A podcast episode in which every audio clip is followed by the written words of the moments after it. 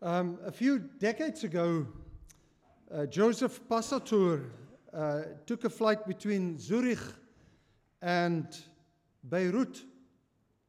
And shortly after takeoff, he began to develop breathing problems. And the flight was diverted to Athens. And uh, before the, the plane could land in Athens, he lost his uh, consciousness.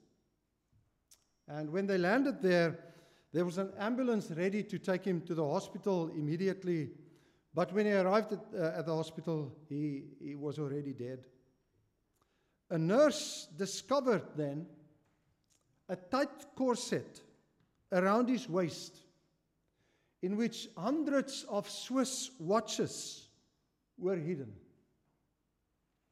His breathing was hampered in this way. He literally developed time strain. The time caught him in his grip. We all experience this strangling grip of time in our lives. We all know the rush to get everything done, that there are too few hours in the day. Many of us also feel it when we look in the mirror. The strangling time. Someone wrote, Time may be a great healer, but it's a lousy beautician. That's why someone said that uh, a geologist is the best husband to have for a woman. The older you get, the more interested he becomes. And of course, then there's the most dangerous grip that time has it's the cancer of time, death. South African songwriter Connie de Villiers writes Where does my spirit find asylum against the destruction of life? We started this morning by referring to Psalm 49 about the journey that we're all on and where it will end. And the poet of Psalm 90 also speaks about it. He says, You turn people back to dust, saying, Return to dust, you mortals. They are like the new grass of the morning. In the morning it springs up new, but by evening it is dry and withered. Our days may come to 70 years or 80 if our strength endures, for they quickly pass and we fly away.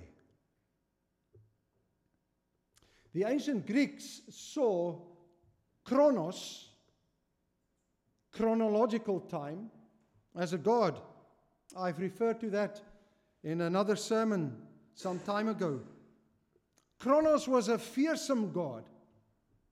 He ate his children.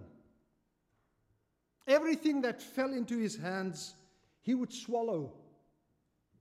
We speak, therefore, of the teeth of time. We are born, we age,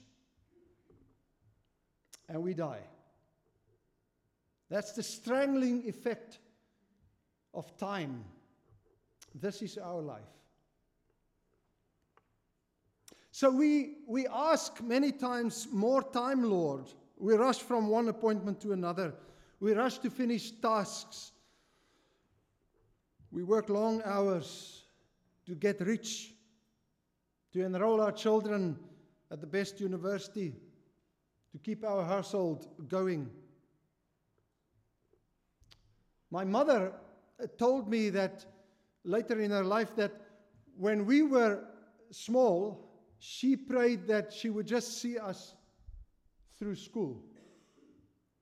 And then, of course, we went to university, and she said she just wanted us to finish university. She just prayed, Lord, give me time until they finish university. And then, of course, we got married. And she said, Lord, just I just want to see all of them get married. And then, of course, the grandchildren came. And then she wanted more time for that. We all know that the older we get, Joe, the faster the years go by. It feels like yesterday, we say. And we talk about the, the days when we were young, when our first child was born, or when I started work, or came to live here. Solomon is at the beginning of his reign as king. And God gives him an opportunity to ask whatever he wants. Ask for whatever you want me to give you. You see, in those days, the king could have asked three things from the Lord. And the Lord's response to the prayer of Solomon at the beginning of the section that we've read gives an indication of what a, team, a, a king could typically ask. So God said to him, Since you have asked for this, he asked for wisdom, and not for long life or wealth for yourself, nor have you asked for the death of your enemies, but for discernment, I will do what you have asked. Long life, wealth, and power. Psalm 21 echoes this typical request of the king. You came to greet him with rich blessings and placed a crown of pure gold on his head, wealth. He asked you for life, and you gave it to him, length of days, forever and ever. Through the victories you gave, his glory is great, power. Victory over enemies, power, wealth, prosperity, long life, glory, honor. How tempting is it to ask that? We all want that. Money, sex, and power, Richard Foster says, are the three great temptations of our day. You see, Solomon could have asked for all of these things because he was the king. But that's exactly what he did not ask. Some weeks ago, when I started the series on this specific passage, I referred to his, the beginning of his prayer. And we've seen that Solomon focused on two things in his prayer. On the one hand, on God's faithfulness. You have shown great kindness to your servant, my father David, because he was faithful to you and righteous and upright in heart. And, and we said that David was not always that faithful, but God showed his faithfulness to David. So in the past, Solomon knew that God was faithful. And in the present, God is faithful because you have continued this great kindness to him and have given him a son to sit on his throne this very day. So he focused on God's faithfulness. But the second thing he focused on is look at my job. He says, Lord, you have made your servant king in the place of my father David. That was a hard act to follow. It is a massive task to reign in the place of David. Your servant is here among the people you have chosen, a great people, too numerous to count. It's not only David, which was a hard act to follow, it was the fact that this was God's people that he had to reign over. So God's faithfulness and look at me. Look at me. I'm just a little child, and I don't know how to carry out my duties. When he looked at himself, the task was just massive. I'm only a little child. So, what do you ask then if you get the opportunity to make a list before the Lord? And we said, said the previous time, he asked for a discerning heart to govern the people of God. What a prayer. The Hebrew phrase used is different than a discerning heart. It says, Give your servant a hearing heart, a heart that listens, a heart tuned in to God's will for our lives. You cannot fulfill your task, whatever it is, as a mother, as a friend, as a personnel officer, as a nurse, as a minister, a journalist, whatever, if we don't have a hearing heart, an obedient heart. This is the total content of his prayer. Lord, give me a hearing heart. I want to obey you. That's all I want to do. And therefore, I give up all the other things so that I can only hear what you say. See, human wisdom is totally flawed. True wisdom is to know God's will for our lives. This is a heart that hears, an obedient heart. So, what does it mean for us when we pray for obedience to have a hearing heart? We don't need more time. We don't need a longer life. In view of Solomon's prayer, we need something else. And it is expressed in the psalm that we've read a little bit earlier.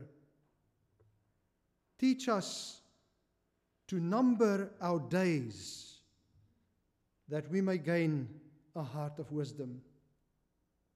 Martin Luther translated this Teach us to remember that we will die so that we will become wise. to number our days, to count our days,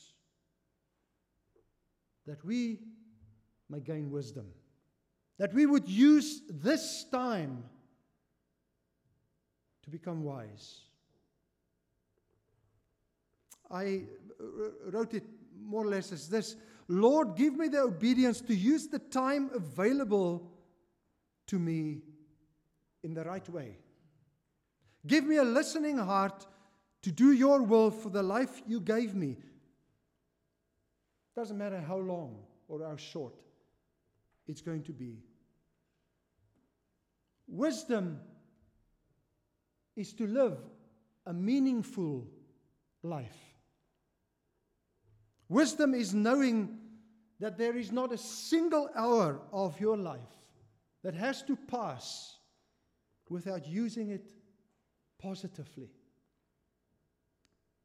Ralph Waldo Emerson wrote, Today, like all days, is a very good day if we only knew how to use it wisely.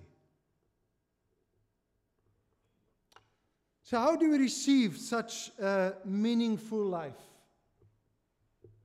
In contrast to chronos, the chronological time, the devouring time, we read that Jesus, at the beginning of his ministry, says, The time has come, and the kingdom of God is at hand. Repent and believe the gospel. Jesus uses another word here for time. He uses the word kairos. Kairos is a decisive moment. It's an appointed time, opportune moment. And not our decisions make this decisive, but the fact that God reveals Himself, that God brings about this time, this crucial time for us. God has appointed, according to Jesus, a specific time, and that came through Jesus when he stood in front of them and said, The kingdom of God is at hand. Here I am, standing in front of you as the kingdom of God. Chronos is taking away, it sucks everything away. But Kairos opens the way to the future. It, it doesn't possess us. Kairos gives us time, it's grace time. When we hear that we are not determined by this sucking time, but that God gives us new opportunities and that He announces His kingdom to fill our lives. We surrender ourselves to His will every day. And every time we're confronted with the gospel of Jesus Christ, we know that this is the time to repent and believe. Every day. We only have a meaningful life when we, by faith and repentance, accept the kingdom of God in our lives. Then we don't ask for more time, but for God's authority to determine what we do with our time. Therefore, Paul's, Paul calls every moment kairos time. He says in 2 Corinthians chapter 2 As God's fellow workers, we urge you not to receive God's grace in vain. For he says, In the time of my favor, I heard you. And in the day of salvation, I helped you. I tell you, now is the time of God's favor. Now is the day of salvation. There is no other day for it to receive this special authority of God over our lives than now. Therefore, the author of Hebrews is just as serious about time when he says, Today, if you hear his voice, do not harden your hearts. I think you'll understand when I say we can exist without living. We can just go from day to day and just exist and hope that the next day will end. But we don't live. God saved us from a meaningless existence, a life without Him so that our time may be filled with glory. Peter says it in so many words. You were redeemed from the empty way of life that was handed to you from your ancestors. And Paul plays in his letters all the time with what we were and what we are now through Jesus Christ. Earlier, but now. The previous time, the time of Chronos, and the time now of Kairos. For you were once darkness, empty way of life, but you are now light in the Lord.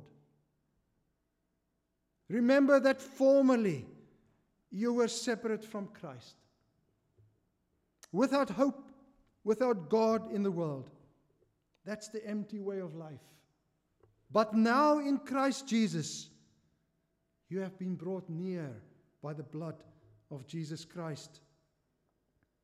Once you were alienated from God, the empty way of life.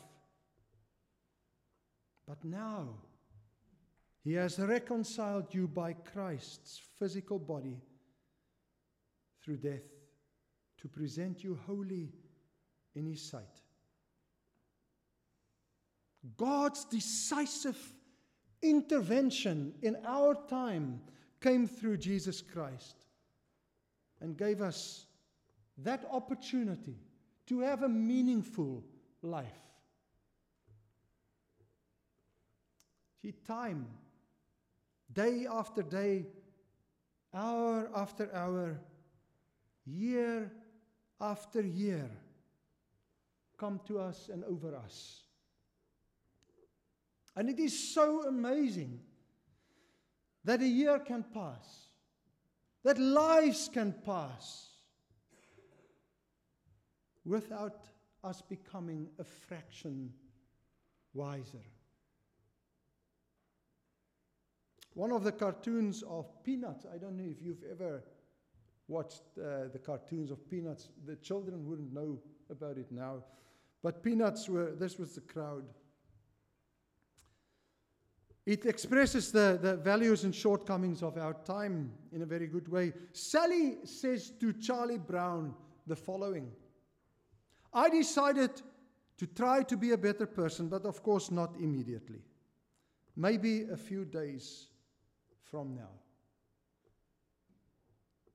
In a, in a Dutch Sunday school book, the following is written Four years old, I'm too young to think about God. Seven years, I'm too playful to think about God. 18 years, I'm too young and arrogant to think about God. On your wedding day, I'm too happy to think about God. Family life, I'm too busy to think about God. Illness, I'm too sick to think about God. Work, I have too many worries to think about God. Old age, I'm now too old to think about God. Death, too late to think about God. Years of experience, life's bumps and bruises do not make us wiser. Sometimes we become even more stubborn. We can be deeply touched and moved at the grave of a loved one or a friend. We can talk about how short life is, but remain fools because we missed the opportunity to become wiser through Jesus Christ. Wisdom is to pray, teach us to number our days that we may gain a heart of wisdom. Solomon is not an old man when God stood before him. He's a young man. The defining moment for him was when God revealed himself to him at Gibeon. And that defining moment brought him to a point where he said, Lord, now is not the time to do the things my way. Now it's time to faithfully wait for the way of the Lord. Give me a hearing heart to do what you want with my time.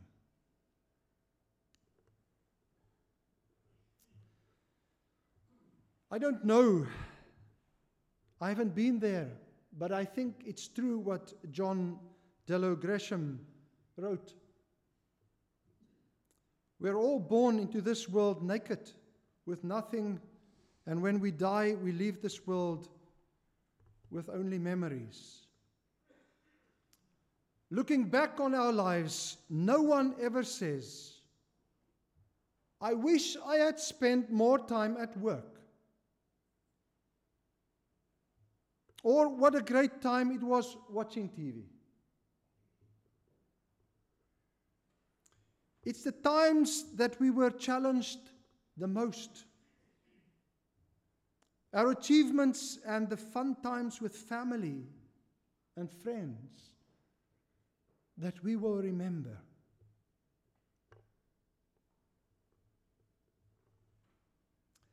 That's, of course, not the ultimate. To have memories of our family and friends and the challenging times in our lives. Paul writes, very, Be very careful how you live, not as unwise, but as wise, making the most of every opportunity because the days are evil. Therefore, do not be foolish, but understand what the will of the Lord is for your life. Because Jesus destroyed death. 1 Corinthians chapter 15 says, Give yourself totally to the work of the Lord, because you know it's not in vain. When I was licensed 31 years ago, um, we, we had a fantastic professor in systematic theology, was right at retirement at that stage, Professor Willie Jonker. And he had the address that day, and, and he said at the end of his sermon uh, for us as, as new ministers, said, I received this card from someone. I, I he said, I, I don't know who said it, but it was very important at that stage of his life because he was almost uh, retiring. And in the meantime, he died as well. He said the following words to us, and I found out later that it was C.T. Studd who said it. Only one life. It will soon be past. Only what's done for Christ will last. What are you doing with your time? What's the accolades that you gather? Only one life. It will soon be past. What's done for Christ will last. The other things will just be memories. And that goes with us to the grave. Let's pray together. Eternal God, from everlasting to everlasting, you are concerned about us, full of timeless love for temporary people like us. In Jesus, you entered our temporary existence and made it your home. while the clock is counting down my seconds, the hours and days, and my life was eroded by the cancer of time, I heard your loving voice saying, the time has come. The devastating times are over. Kingdom of God is at hand. Thank you, Lord, that my rule has finally ended, that you are in control. Your glad tidings turned our lives around. And every day is a new beginning with you. God of grace, in your hand is the hours, days, and months that you have granted me.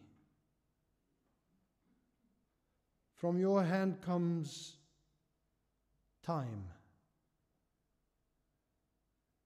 From your hand comes opportunity.